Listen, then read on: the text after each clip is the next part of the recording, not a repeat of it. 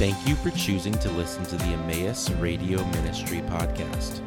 Each of these messages were given by various faculty, staff, and friends of Emmaus Bible College. To view each series as a whole, or for more information about similar Emmaus ministries, please visit concerninghim.com. That's concerninghim.com.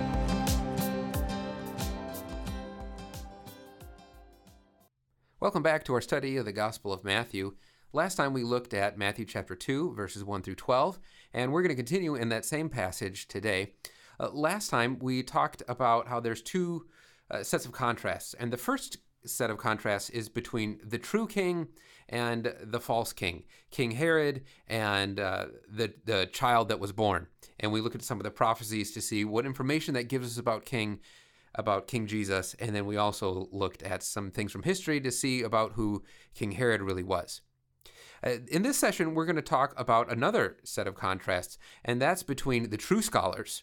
The true scholars actually strangely turn out to be the Magi, versus whom we would expect, and that's the scribes and the chief priests of the people. So as I read through the text, keep your eye out for this contrast between who the true scholars are. I'll start in verse 1. Now, after Jesus was born in Bethlehem of Judea, in the days of Herod the king, behold, wise men, or magi, from the east came to Jerusalem, saying, Where is he who has been born, King of the Jews? For we have seen his star in the east, and have come to worship him. When Herod the king heard this, he was troubled, and all Jerusalem with him. And when he had gathered all the chief priests and scribes of the people together, he inquired of them where the Christ was to be born. So they said to him, In Bethlehem of Judea, for thus it is written by the prophet, But you, Bethlehem, in the land of Judah, are not the least among the rulers of Judah, for out of you shall come a ruler who will shepherd my people Israel. Then Herod, when he had secretly called the wise men, determined from them what time the star appeared. And he sent them to Bethlehem and said, Go and search diligently for the young child. And when you have found him, bring back word to me, that I may come and worship him also. And when they heard the king, they departed, and behold, the star which they had seen in the east went before them, till it came and stood over where the young child was. And when they saw the star, they rejoiced with exceedingly great joy. And when they came into the house, they saw the young child with Mary his mother, and fell down and worshipped him. And when they had opened their treasures, they presented gifts to him, gold, frankincense, and myrrh. Then, being divinely warned in a dream that they should not return to Herod, they departed for their own country another way. In this passage, we have already seen how King Herod contrasts with King Jesus, but there's another interesting contrast. From a literary perspective, we can see how the chief priests and the Magi are foils of one another. They help shine light on one another. Now, let's think about who these wise men are. Maybe we're used to hearing about them in Christmas carols or things like that. And maybe you've wondered, who really are they? The underlying Greek word is just magoi, or really best translated as magi. They are clearly wise men in that they have the wisdom to interpret the stars and are compelled by that to rightly discover that there has been a new king that has been born. In ancient times, the appearance of a great star or a light in the heavens signaled the birth of a new great king, or at least a really important person. But really, exactly who are the Magi? The answer to that question is, we don't know.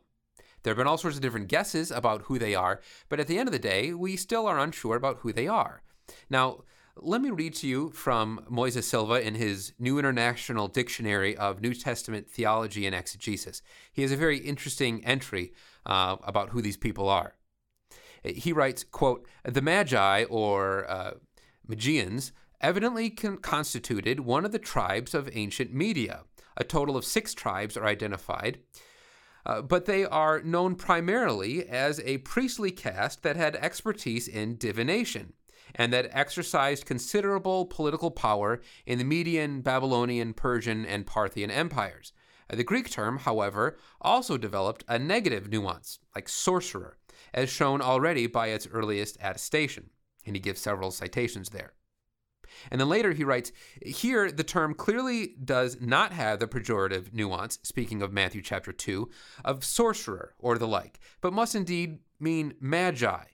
It is unclear, however, whether the name should be interpreted strictly as a reference to the priestly caste described above, in which case from the east would probably denote Persia or Babylon. It is possible that Matthew, using the term in a more general sense, like wise men, if so, the reference may be to professional astrologers from a less distant land, such as Arabia, end quote. So there we have it. These magi could be variously understood. They may be really important people, astrologers from Media or Babylon or Persia, who had a more formal capacity, or they may just be simply like wise men who come from not all that far away. Now, the very fact that we don't know a whole lot about who the Magi are actually does tell us something significant about what Matthew's trying to do. Think about it. Here are these weird characters from a long ways away that we know very little about. And yet, on the other hand, we also have these really well-known characters, the chief priests and the scribes. They're the go-to guys for King Herod and the go-to guys for all of Israel. And the ones who clearly emerge as the good guys, as the protagonist, are these obscure magicians. They're not the sorts of people that we would expect to be the true scholars. Now, the other group, the foil, the chief priests and the scribes, are here in Jerusalem, and they have accurate understanding. They rightly quote from Micah 5:2 and also from 2 Samuel 5:2 and kind of put those two together. But they give us and they give the Magi reliable, accurate information. But the problem is that they are in a difficult situation. Their jobs and, in fact, their life is on the line. They are afraid of King Herod. And because of that fear, they don't go and worship the new king. Think about it just for a moment. Here they are, these Jewish leaders who have given their lives, presumably, their careers to studying the sacred scriptures. They, of all people, should be intensely interested in knowing who the Messiah is. But when they have the information that now is the time, they have the when and they have the where, but they just don't have what it takes to go and find out who actually this true king is. On the other hand, we have these magi who are willing to pay whatever price is necessary, make whatever sacrifices they need to make in order to go and discover the true king. The result is that these magi end up being the ones who fulfill, in some sort of way, a really ancient prophecy from Isaiah chapter 60. The gifts of gold, frankincense, and myrrh have been variously understood. One possible suggestion is that these are things that would have been connected with the office of a priest, and so they conceive of Jesus as some sort of a priest king. A suggestion that I'm particularly fond of, though, is that this is an allusion to Isaiah chapter 60. It's worth our time to just read those verses in their original context. Starting in Isaiah chapter 60, verse 1, "Arise, shine, for your light has come, and the glory of the Lord is risen upon you. For behold, the darkness shall cover the earth, a deep darkness the people. But the Lord will arise over you, and his glory will be seen upon you. The Gentiles shall come to your light, and kings to the brightness of your rising. Lift up your eyes all around and see. They all gather together, they come to you. Your sons shall come from afar, and your daughters shall be nursed at your side. Then you shall see and become radiant, and your heart shall swell with joy, because the abundance of the sea shall be turned to you. The wealth of the Gentiles shall come to you. The multitude of camels shall cover your land, the dromedaries of Midian and Ephah. All those from Sheba shall come, and they shall bring gold and incense, and they shall proclaim the praises of the Lord."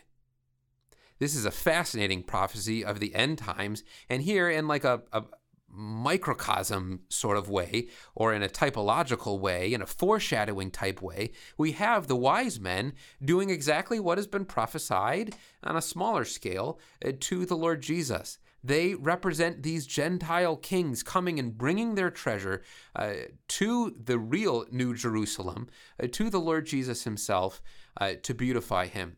This is a great prophecy, and the people who are involved in all of it are, well, they're these Magi. And the people who are excluded from it and who are sided with the arch villain of Israel, great King Herod, end up being the chief priests and the scribes. This will set us up for how to read the Gospel of Matthew as we continue on.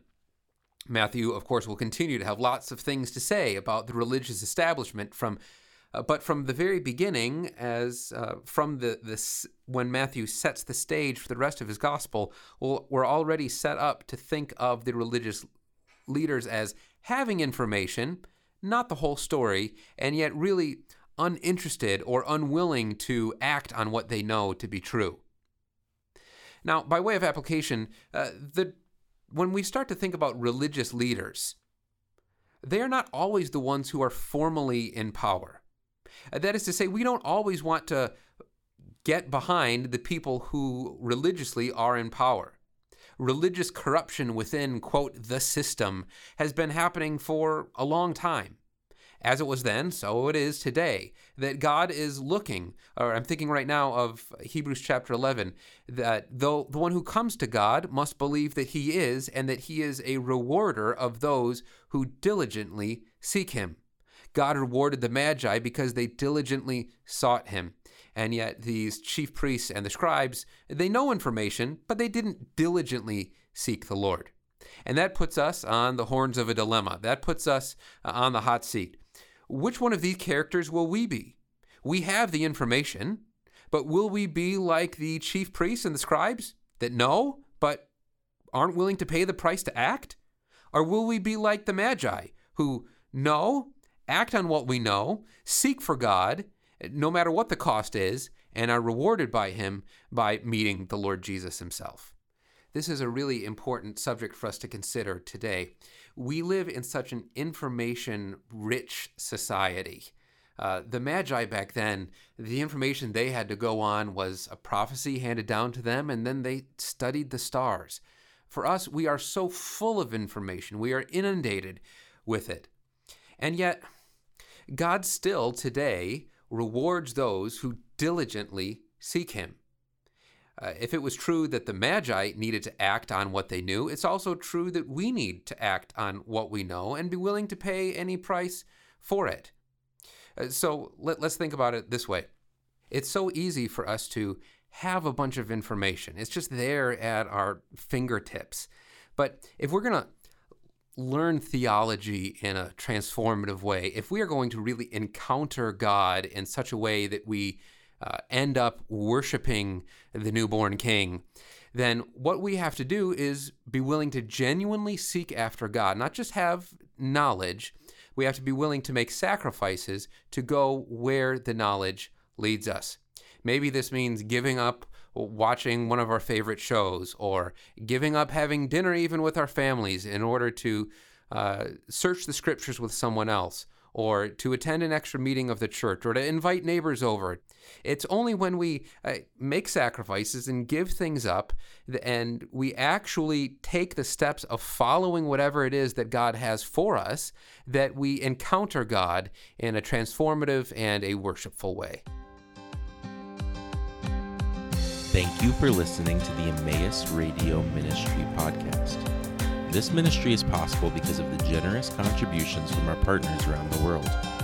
For more information about partnering with us, please visit emmaus.edu/partner.